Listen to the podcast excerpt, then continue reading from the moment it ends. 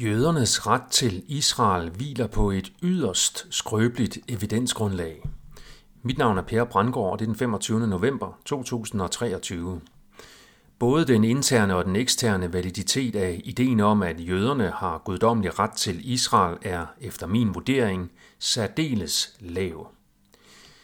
De fleste jøder mener, at de har ret til landområdet Israel i Mellemøsten.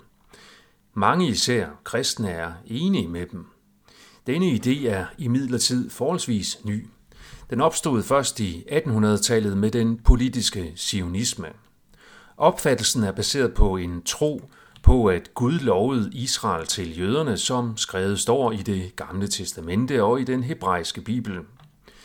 Det er imidlertid ikke det, der står.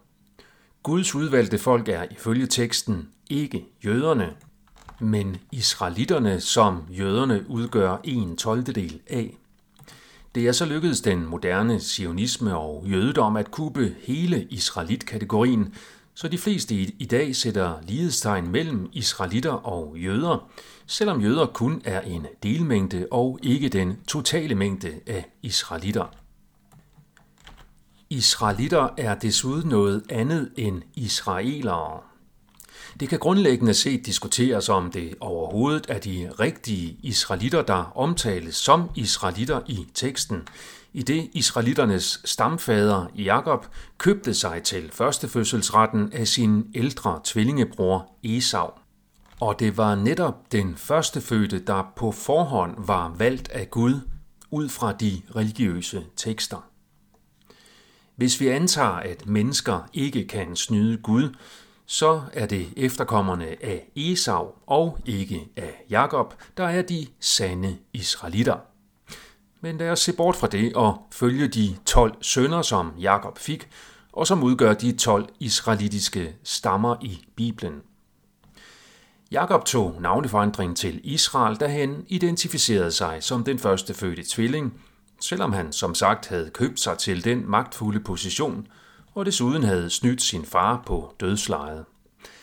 Alt dette står sort på hvidt i Bibelen. Der er både bibelsk og historisk dokumentation for, at der i meget gamle dage i gammeltestamentlig tid var to kongeriger i det, der nu er Israel og Palæstina. Mod nord var Israel og mod syd Judæa.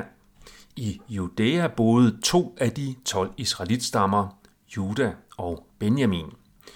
Jøderne er efterkommerne af Juda, og der er 11 yderligere stammer eller blodlinjer. I Israel boede de resterende stammer, Ruben, Simeon, Levi, Dan, Naftali, Gad, Asher, Isakar, Sebulon og Josef. Jøderne boede således ikke i Israel.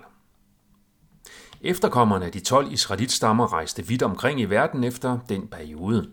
I dansk sammenhæng er israelitstammen Dan særligt interessant, da man kan argumentere for, at Danmark stammer fra dannerne og således er efterkommer af en israelitstamme med mere ret til Israel end jøderne, da dannerne faktisk beboede Israel i bibelsk tid, mens jøderne beboede Judæa.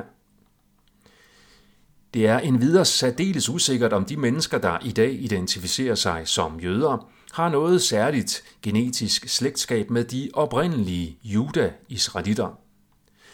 Videnskabelige undersøgelser af mitokondrie-DNA har således vist, at den i dag mest dominerende gruppe af jøder, Ashkenazi-jøder, er mest beslægtet med italienere.